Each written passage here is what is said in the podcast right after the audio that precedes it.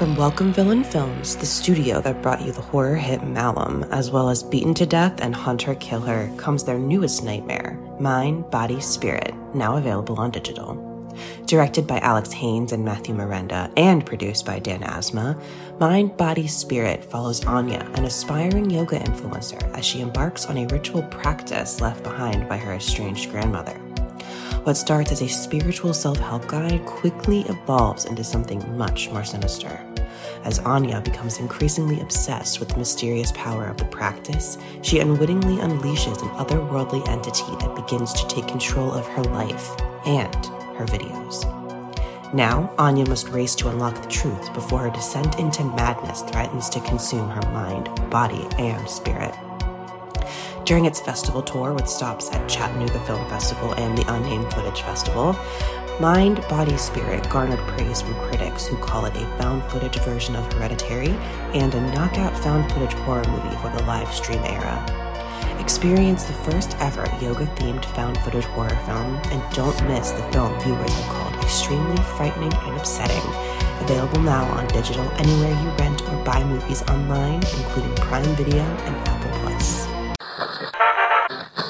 Don't touch that dial. You're tuned in to the Dread Podcast Network.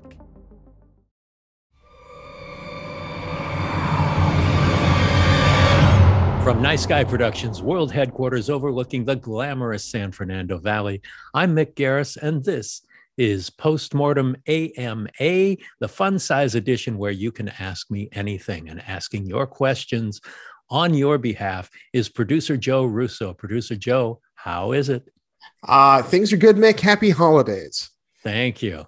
We have a lot to be grateful for, especially considering we're now concluding our fifth year of Postmortem, the podcast. It's pretty unbelievable how much and how long we've been doing this. I know.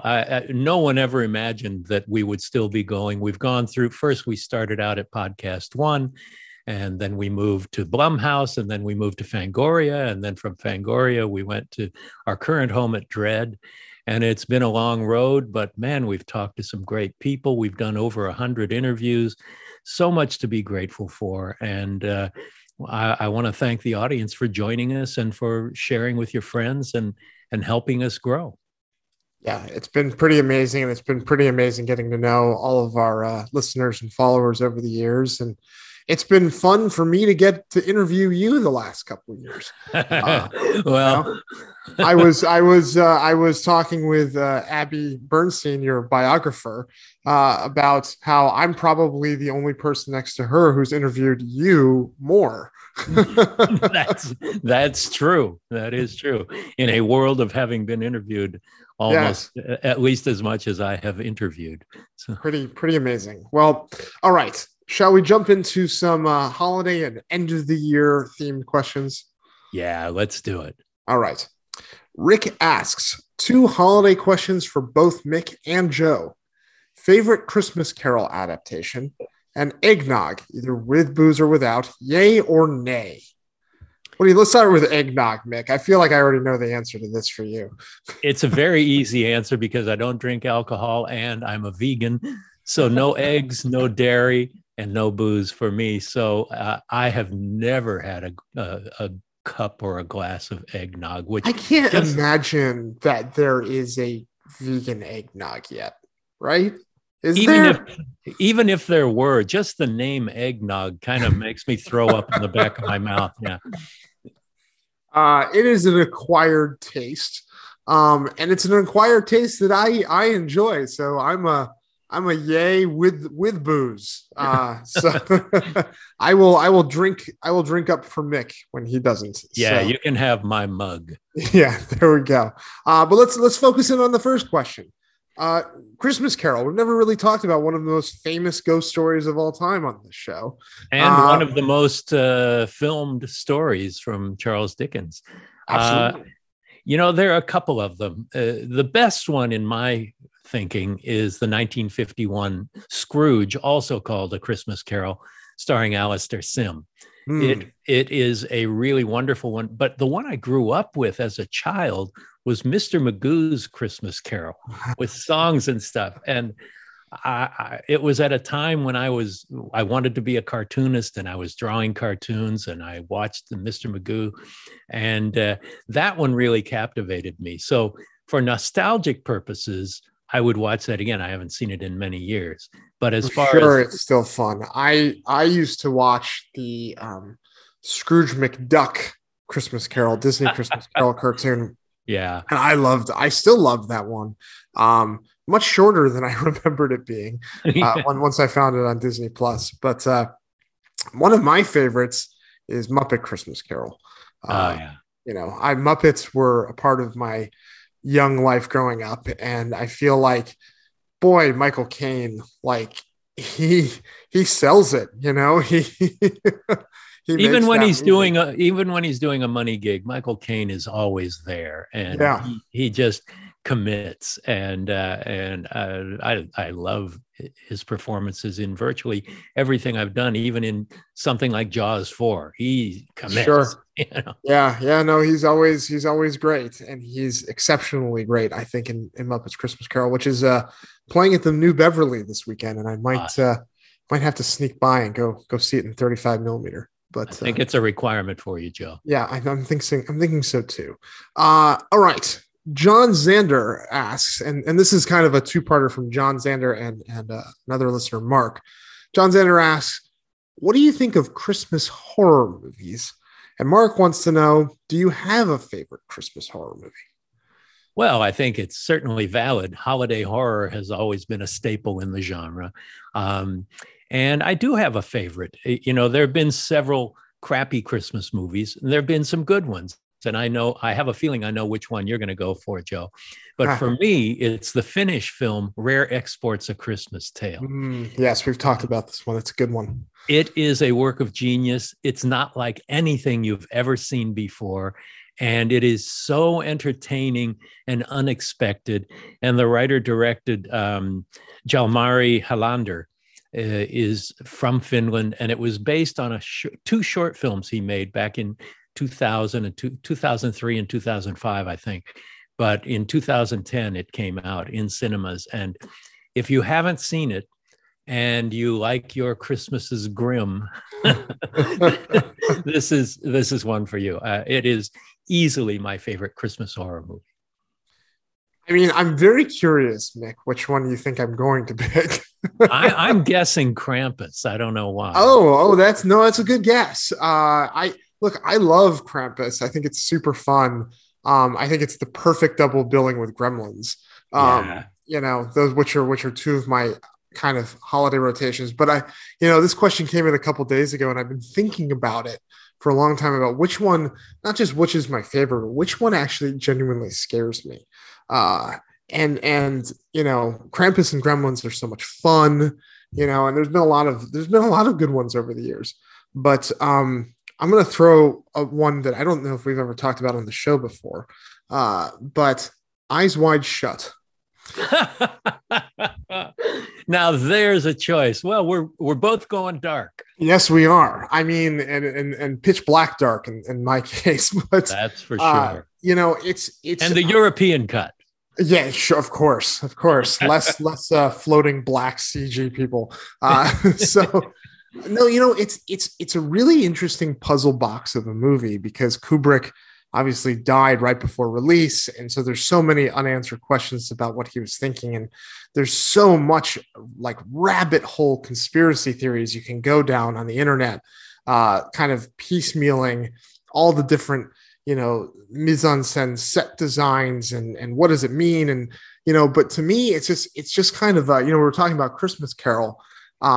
It almost is kind of a Christmas Carol like journey, like the dark cousin to It's a Wonderful Life, about, you know, a man who is wanting something greater in his life and being shown a glimpse of a society that he could never possibly hope to aspire to, and realizing kind of the terrifying realities that come with it.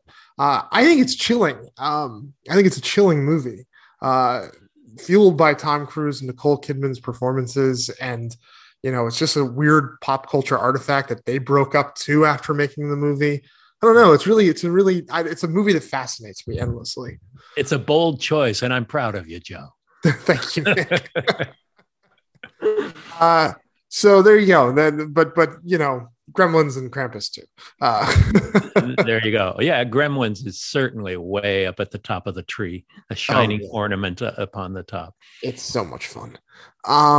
Okay, now that we've covered our favorite Christmas movies, our Christmas horror movies, yeah. Ryan asks, Mick, you've done over 100 interviews for the Postmortem podcast, and I've been conducting interviews since your days as a music journalist. How has your approach to interviews changed and evolved over the years? Well, it has changed, in particular with Postmortem, starting with the TV show, because rather than being a journalist, I'm a filmmaker interviewing other filmmakers. And that started in the Postmortem TV show back in 2010 on FearNet. Those shows you can watch on mickgarrisinterviews.com with a lot of the other stuff, including earlier ones. But what has changed is I've become more comfortable with just sitting down and having a conversation. It used to be that I would prepare a list of questions. I wouldn't always ask them all, but I would have a list of questions just as insurance. And now I'm comfortable with sitting down and just having the conversation and maybe having a couple of topic points that we want to discuss, or have a list of somebody's credits in front of me just so I don't freeze up on them. But it's more a simple conversation without a list of required questions that I want to do, because I find when you nail yourself to prepared questions, you often lose out the tributaries that lead to so much fascinating information. Some of the best stuff comes from questions that were not prepared in advance. And so it's become a much looser approach, whether it feels like it or not to the audience. It makes for even deeper and better conversations with the guests. I think so, and I've watched that evolve, you know, because when we started the podcast, I think you were still kind of clinging to some questions, and as we progressed, you know, I probably around season 2, I feel like was when this started. You did start kind of letting go of those questions and just letting the interviews flow, and I think that's one of the reasons why we've been doing it for 5 years. Well, here's the hope. And here's to 5 more. You know, I always feel like, God, are we going to run out of interesting people? But 5 years worth, and that still hasn't happened. There's so many more people out there to talk to. I completely agree. All right. TDE Perro asks, as we enter into a new year, where do you see the horror genre in the coming years? What's your predictions? And P.S., thank you, Mick and Joe, for another entertaining year of the podcast. Well, thank you for that. You know, it's hard to predict, and anyone who makes predictions publicly is bound to be embarrassed. So, but what I do predict is more diversity of ideas, as well as the different voices in making genre films. I think the digital platforms are where you're going to find all of the most interesting work. I think the theater complexes are going to, you know, roll more and more and more into franchise territory, as they already have. So many really great films have died on the vine because people only are selling and going to franchises. But I think we're going to see a lot of exciting voices from different genders, different nationalities, different economic levels, all of that stuff, because filmmaking has become democratized in the tools of its making and in the platforms that are available. So I'm excited by that diversity, but I'm also cowed by the vast avalanche of choices available to us. I think that's probably right. I mean, I think the big reckoning that needs to happen in the next couple of years, and this kind of ties into our next question, which maybe I can just ask it now, but is there has to be a budget reckoning on movies, because we can't keep making movies that are aimed at the theaters and having them go to streaming and not make any money, right? You know, as wonderful as Shudder is in championing diverse voices and stories, you know, the license fees that they can actually afford to buy these movies for streaming rights pales in comparison to probably the monies that were spent on them. Yeah, and the money spent on marketing movies for theatrical release is almost always as much as or more than the production costs. So you can't make a $5 or $10 million movie and put it into theaters and hope for a return without spending another $50 million just to reach the audience. Yeah, yeah, and you know, streaming. That's why I think so many movies fall into the void, because they don't get these big, you know, marketing pushes, and the license fees are portions of the budgets. And so I do think there's going to have to be some kind of reckoning in terms of what is a theatrical movie versus what is a streaming movie, and what can those budgets actually, you know, afford to withstand? Because right now, I think executives are operating from a place of fear, as they tend to do cyclically, and usually do. But they're so worried about losing these big budgets on movies that they're over controlling the movies that are being made.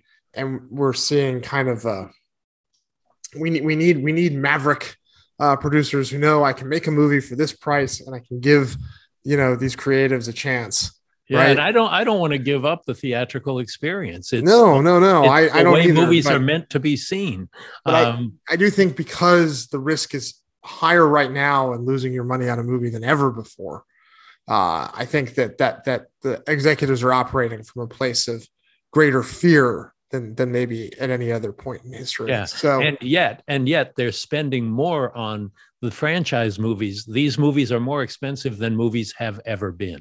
Yeah. Because the upside is, if you spend $250 million on a movie and another $150 million on its marketing, you have the potential of $1 billion box office movie, which is no big deal these days. Yeah. I remember back when I was working with Spielberg at Hamblin on projects, and Terminator 2 was being made or had just been made, and the budget was $100 million. And Steven said to me, I don't know how I could spend $100 million on a movie. Obviously he learned. Oh, yes, he did fast, because reportedly West Side Story, he spent well north of that. So on singing and dancing, you know? Yeah, there you go. So yeah, it's an unfortunate truth that what we see is dictated by financial concerns. And you know, the problem is that the ArcLight theaters, Pacific theaters went dark. They went out of business. AMC is trying to cover a bankruptcy. They've had infusions of cash and all, but it's difficult to be a profitable film distributor. Yeah. Let alone a pandemic. But speaking of pandemics, let's drill into this next question here from Mike. First, he says, thank you, Mick and Joe, for creating the undisputed best horror podcast in the universe. Well, undisputed in these rooms. Yeah. Assuming the pandemic ever ends, do you think the trend of releasing movies to premium streaming services parallel to or in place of theaters will continue? What are the implications of this trend if it persists? Yeah, I think people have learned to not go to the theaters to consume their entertainment. And I hope that changes, but I am not optimistic in that regard. And I'm normally a fairly sunny fellow when it comes to the future, but you know, it's a pretty dark time, as we've been discussing, for being able to continue seeing movies in theaters and having them be profitable enough to encourage new voices, new visions in theatrical feature films. Yeah, I mean, we were literally just talking about West Side Story, and this weekend it grossed $10 million against a potential $130 million budget, and that's before marketing, right? Yeah. I mean, it's got so long to go before it can even potentially break even. And, you know, but I think there really is a problem where there's a large chunk of the movie going audience that is hesitant to go. And like Mick said earlier, they're only showing up for the big tent poles. Right. And we saw this in October, perfectly illustrated when you had Bond made money and Shang-Chi made money and Halloween made money, but you know, Last Night in Soho and Antlers did not. You know, right. The Ridley Scott's The Last Duel, which is probably the best movie I've seen all year, did not. A great film. So, you know, I do think that people are being more selective about when they go to the theater, and you have these eventized tentpoles that are attracting people, and they're saying this one, not that one. You know, yeah. Well, you know, we've talked about it before, but the movie-going experience has become more of a theme park ride than a storytelling experience, right? So, yeah, I think this speaks to that budgetary reckoning that's going to probably have to happen in the next year to 2 years across all genres, not just horror. In terms of, you know, how do we make money on streaming movies, and how do independent films produce a movie that could potentially work for theatrical and streaming and not lose their shirt, you know? And how do we get audiences to feel safe going to the movies consistently again? Yeah. And even the streaming thing is a big problem, because, you know, when Netflix puts out their movies and TV series, they just throw them out there. You get billboards in New York and LA, sure, but there's no support for those projects other than just, here it is, take a look. On Amazon, it's the same deal. So they don't have the kind of machine that theatrical features do. So it's very difficult to sift through everything that's out there to find the kernels of gold. Yeah, it is. It's true. Hopefully next year, people will sift through and find Alejandro Brugué's new horror film written by Joe Russo, and yes, we can find a way for that to find its way through. But you know, I do. Joe Russo and Chris Lamont. That's true. Joe Russo and Chris Lamont. Yes, thank you. Sorry, Chris, if you're listening.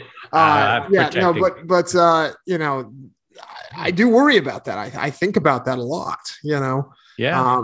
It was bizarre to see our independent Bruce Willis movie, you know, kind of come and go on the VOD limited theatrical market last year during the height of the pandemic. And then it drops on Netflix, and it was the number 2 movie over Thanksgiving, which was bonkers. Amazing. Especially considering, you know, the movie, but and they didn't promote it at all. It was just there. No, it just Bruce Willis's face carried it to the top of the algorithm. So, yep. You know, it was pretty remarkable to see, but, and worth congratulating, by the way. Oh, thank you. But, you know, I mean, we don't have a Bruce Willis in The Last Will and Testament of Charles Abernathy. So it'll be interesting to see, you know, if, you know, fans and goodwill and whatnot, and hopefully a good trailer can lift, you know, us up again. But, you know, there is that fear of falling into the Netflix abyss, you know. Yeah, the movie market is going through a big state of evolution, and we'll see where that leads us. Yep, I agree. Well, speaking of where the new year will lead us, Trent asks, Mick and Joe, what are your New Year's resolutions? Are you a New Year's resolution guy, Mick? I'm not. You know, I try and live the best way I can from day to day. And resolutions seem a little bit, especially at this gray point in my life. I think it's either futile or just beside the point. Well, I made one last year that I actually stuck to. Yeah, what was that? I joined this app called Letterboxd. Oh, yeah. Sure. Yeah. It basically tracks all the movies that you watch, because, you know, people are constantly asking me for recommendations, and I go completely blank face because I can't think of the last 5 movies that I saw, you know. That happens to me when we get one of those questions on this show. Trust me, I know. So, you know, I logged in, you know, at the start of the year, and I tracked all the movies I watched this year. And it's been super helpful for when that question comes up. You know, but also too, I was like, holy crap, I've seen 303 movies this year. Wow. That's impressive. Yeah. Well, so it's kind of a neat little thing. So yeah, so that was my New Year's resolution last year, was to track the movies that I watched better. And I used this app, and I did it worked. And, you know, now it's habit. So, Do you have one for this year? Not yet. I'm usually like you. I'm not a big resolutions guy, but there's still a couple days to figure it out. So yeah, we got a few. Yep. All right. Time to get to the main course. This is my question. Mick, what was your favorite horror movie of the year? Easy one for me. Last Night in Soho. Everything about that movie just rang the bells. You know, the casting was beautiful. The setting, swinging London in the 60s, which took place before Edgar Wright, who co-wrote and directed it, was born. I was around and consuming entertainment, you know, the pop music in it, casting Diana Rigg in her final role, and Terrence Stamp and Rita Tushingham, and just everything about it rang true. And we've talked to Edgar for a long time about coming on the show, and he finally told me that he wanted to wait until he had a true horror movie. And starting with Shaun of the Dead, I mean, that classified as a true horror movie, despite its comedic elements.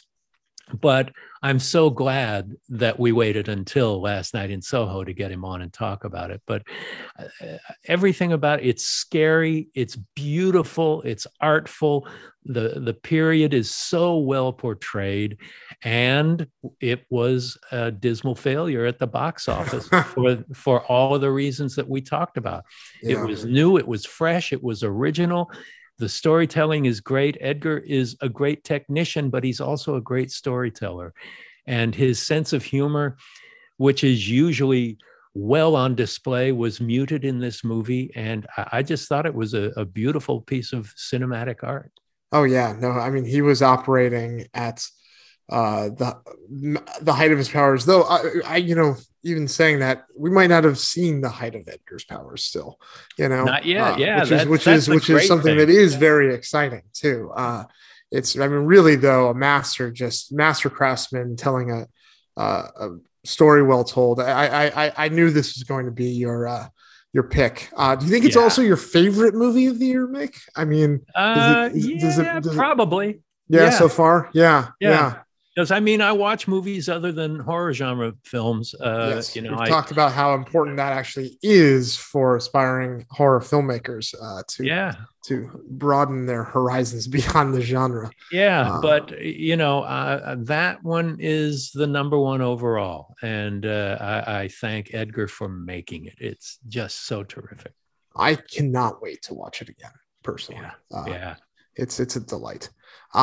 I was thinking about this for myself. I kind of cheated a little bit because the movie that I think was my favorite horror movie this year has not come out yet to the public. Yes. I was really blown away by The Black Phone. I hear good things. Yeah. I really am excited for you to see it, you know, because I mean, obviously, Joe Hill has been someone who's been a part of your life for a long time, you know, through your buddy Steve, and and I think it's a really great adaptation of the story. I think, you know, speaking of directors operating at the height of their powers, I think it's Scott Derrickson's best movie by far, and awesome. You know, I saw it at Beyond Fest this year, and I was blown away. It comes out in February. I'm so excited for people to see it. In the theater. Yes. Go, go, please. For the love of God, go. But yeah, no, I really, really thought it was a terrific picture, and I'm so excited for the rest of the world to kind of catch up, so I can finally talk to some people about it. Yeah, well, I guess it'll be February before we can have a conversation then. That's true. One thing I just wanted to note though before we wrapped up, because I know there is one other piece of horror pop culture that came out this year that I think we were both fans of, though it's not a movie, is Midnight Mass. Yeah, Mike Flanagan's Netflix series is a wonder. It is so original, so intelligent, so engaging, so engrossing, and scary as hell. Yeah, no, I mean, you said it. It's the best Stephen King story that Stephen King never wrote. Well put. Yeah. So I would really highly encourage people, if you haven't checked it out, I think it's an 8-episode series on Netflix, and it really is, another filmmaker just operating at the top of his powers, and Mike continues to grow and dazzle, and I can't wait to see what he's got next. Yeah, he's such a talented guy. And before we wrap it up, I just want to say this has been a landmark year for me in several ways. And I just appreciate being here, appreciate our audience. At the beginning of the year, I had a health issue that was life-threatening.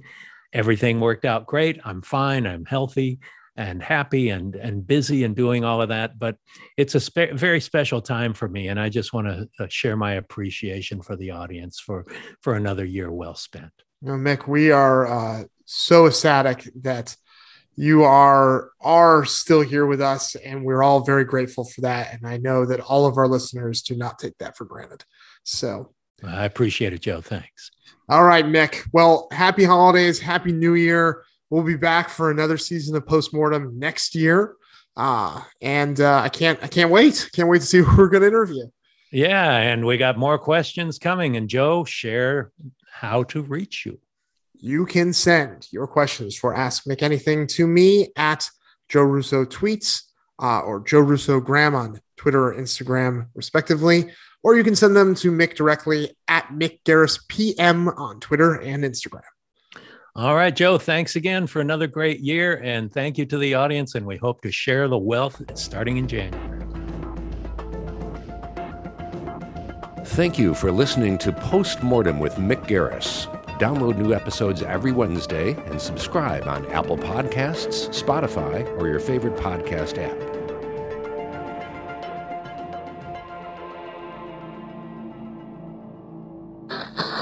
Thank you for listening to the Dread Podcast Network.